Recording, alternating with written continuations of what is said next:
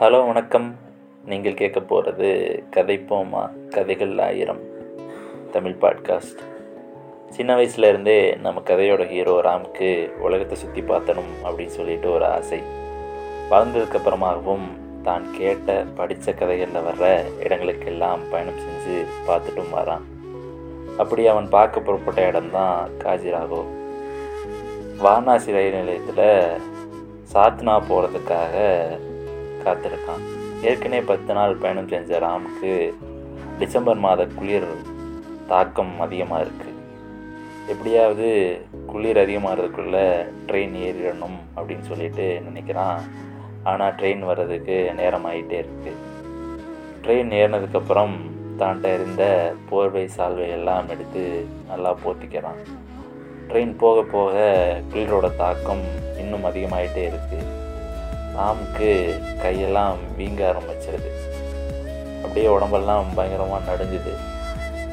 ஏதாவது சூடாக குடிக்கலாட்டி அப்படியே உறைஞ்சி போயிடுவோம் அப்படின்னு சொல்லிட்டு நினைக்கிறான். அந்த நிலைமையோடையே பயணம் தொடருது. நல்ல அதிகாலையில் சாத்னா ரயில் நிலையத்தில் போய் இறங்கிடுறான். இறங்கினதுக்கு அப்புறம் தான் தெரியுது ராமுக்கு பயங்கரமான காய்ச்சல். உடம்பெல்லாம் பயங்கரமாக சுடுது. டீ குடிக்கலாம் அப்படின்னு சொல்லிட்டு பக்கத்தில் இருக்க டீ கடையில் போய் ஒரு டீ வாங்கி குடிக்கிறான். குடிச்சிட்டு எங்கே போகிறது என்ன பண்ணுறது எப்படி உடம்பு தேத்துறது? அப்படின்ற யோசனையிலேயே நடந்து போயிட்டுருக்கான் கொஞ்சம் தூரம் நடந்து போனதுக்கப்புறம் தான் தெரியுது தான் கொண்டு வந்த பைய டீ கடையிலே வச்சுட்டு வந்துட்டோம் அப்படின்ட்டு.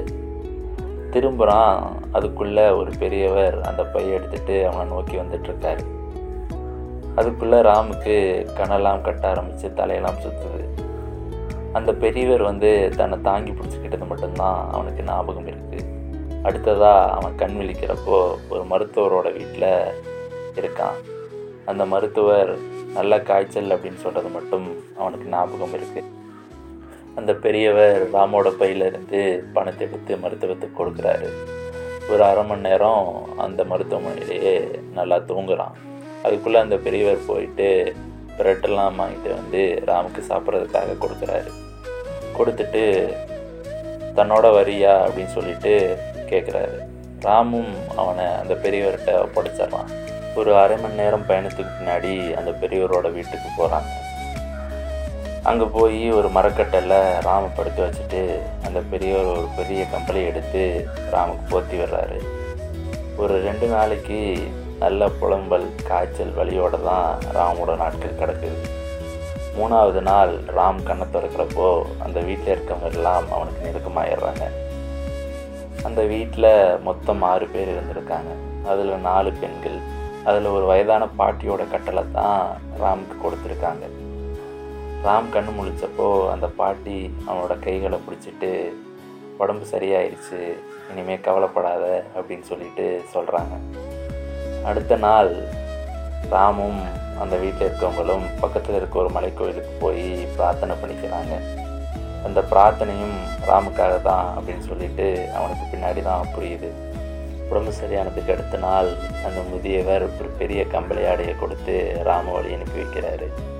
சாத்தனா வர வந்து காஜிராக போகிற பேருந்தில் அவனை ஏற்றி விட்டுட்டு அந்த பேருந்து போகிற வரையும் நின்று கையசிக்கிறாரு. ராம் தன்னோட வாழ்நாளில் எத்தனையோ இடங்களுக்கு போயிருக்கான். எவ்வளவோ அதிசயமான கட்டடங்களையும் சிற்பங்களையும் பார்த்துருக்கான். ஆனால் அதெல்லாம் அந்த நிமிஷத்தில் அர்த்தம் இல்லாமல் போகுது. அவன் தன்னோட பயணத்தில் அடைஞ்ச அற்புதம் அந்த மனிதன் தான் அப்படின்னு சொல்லிட்டு நினைக்கிறான். அந்த ஊரும் அந்த சிறிய வீடும் எல்லாத்த விட அதிசயமானது உயர்வானது அப்படின்னு சொல்லிட்டு நினச்சிக்கிறான்.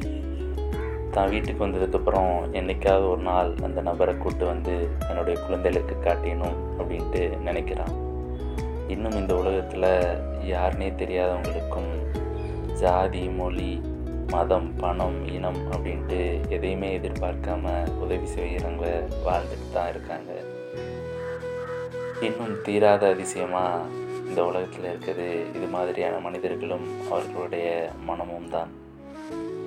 மனிதம் ஒன்றே வெல்லும் வெல்லட்டும். நன்றி.